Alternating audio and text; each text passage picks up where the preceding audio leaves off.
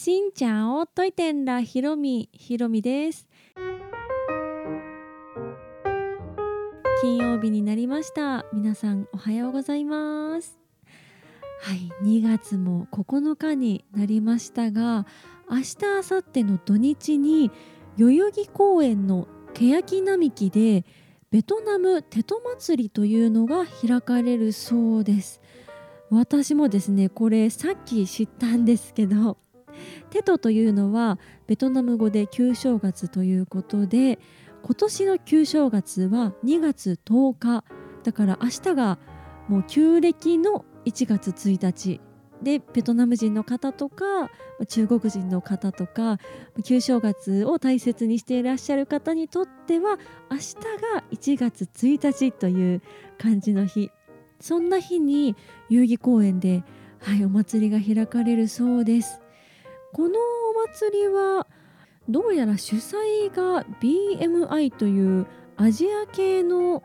音楽とかビデオとか雑誌とかを輸入しているなんか卸の会社さんなのかな、まあ、そういう会社さんがスポンサーとなってやっていらっしゃると思うんですけど公式ホームページが Facebook になっているのかな？だからベトナム人の方に向けたお祭り、まあ、テトをね祝うっていうのがベトナム人の方々だと思うので日本人の方っていう、ね、そこに向けたものではないのかもしれないんですけど日本人の間ではあんまり知られてないんじゃないかなと思って、はい、興味がある方は是非代々木公園の欅並木に行ってみてください。並木なのでいつもベトフェスが行われるエリアの横の歩道みたいなところでちょっとこじんまりとした感じなのかもしれないですけど音楽のはい、ステージだとか出店食べ物みたいなのが出るみたいです。興味がある方は調べてみてください。というわけで今日はですねいただいたレターも、はい、ありましてそれもお話ししたかったんですがちょっとタイムリーな話題としましてヒロミ地上波に出演したというお話をしたいと思います。というのがですね昨日2月8日木曜日の朝情報番組にちょこっと出演をしておりましたそれがテレビ朝日の「グッドモーニング」というまあね、朝皆さん支度しながら見るようなニュース番組なんですがそこのベトナム関連の、まあ、事件というか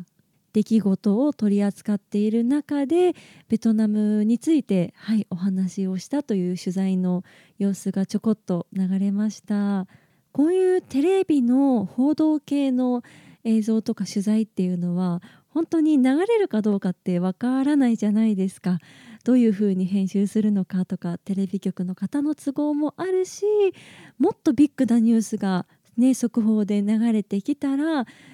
用意していたものが流せないとかあると思ったので本当に流れるかなと思っていたんですけどはい本当に流れていたようで本当たくさんの方から連絡をいただきました。もちろんね周りに言っていたわけではないんですけどたまたま見てあれ？ひろみちゃん？みたいな感じの方が結構多くってですね。旦那のお友達とかうちのお母さんのお友達とか見てたよと連絡をいただきましてさらには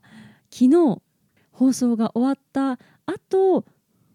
娘を保育園に連れて行ったんですけど保育園の先生が「ひろみさん出てましたね見ました」っていう先生がね何人かいらっしゃいました。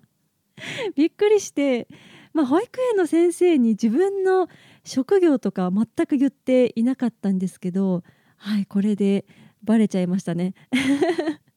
まあそれぐらいテレビの力ってすごいなと思いました。で私が取材を受けました事件の内容というのがですねベトナム人の方が日本のユニクロで窃盗をした複数人が逮捕されたという事件でした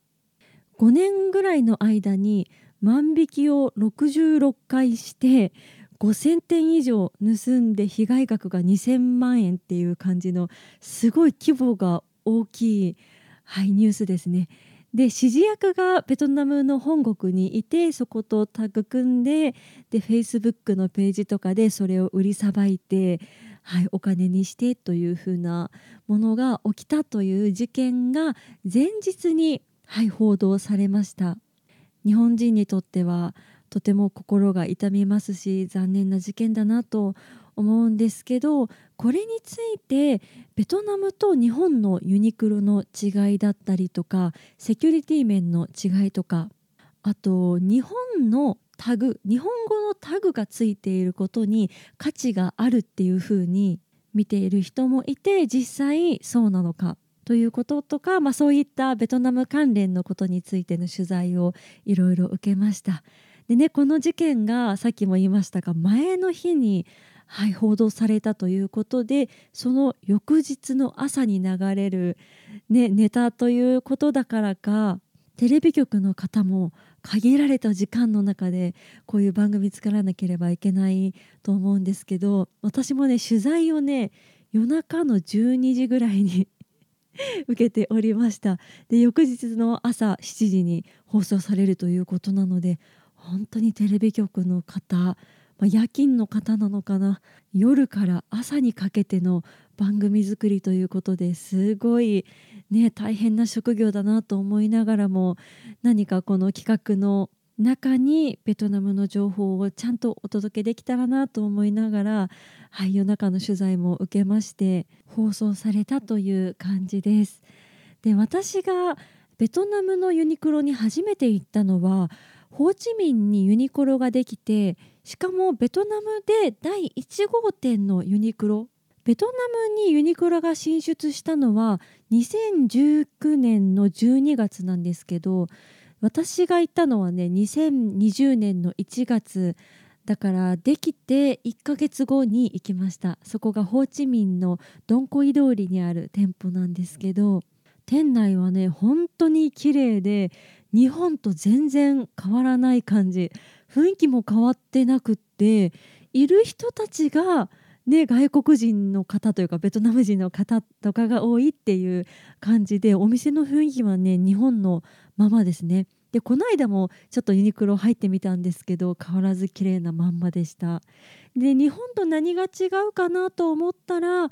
まあお店の前に警備員がいて、ね、悪い人がいないかとかセキュリティの役割とかをしているという感じですかね。まあ、日本は監視カメラとかがね普通に入っていてセキュリティの人っていうのは特別なビルとかねそういったところにしかいらっしゃらないと思いますけどベトナムは人件費が安めっていうのもあってそういうセコムとかアルソックを入れるというよりかはまだセキュリティの人がいるという感じですかね。そこがちょっと違うかなという点でもうそれ以外は本当に日本と同じ。置いてあるものも同じだしホーチミンって結構常夏なんですけどだから夏の用品しかないのかなと思いきや意外と厚手のモコモコな上着とかも売ってあって本当に種類も豊富で。で質もそんな日本とねめちゃくちゃ差があるっていう感じでもないし日本で買うユニクロの商品もメイドインベトナムあるし逆に私がねベトナムで買った時はメイドインバングラディッシュだったかな。そんな感じなのでベトナムだから質がどうこう変わるっていう感じは私は感じませんでした。あとお値段も日本とほとんど変わらない。ということを考えるとわざわざ日本でね窃盗しちゃったっていうのはセキュリティが日本の方が甘いからなんではないかとかあとタグが日本語っていうことに価値があるのではないかというふうな報道をされておりました。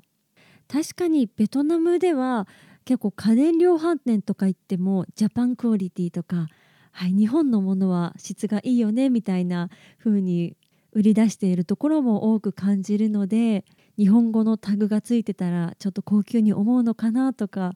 ね、このニュースを見て私も考え直したところはありますね。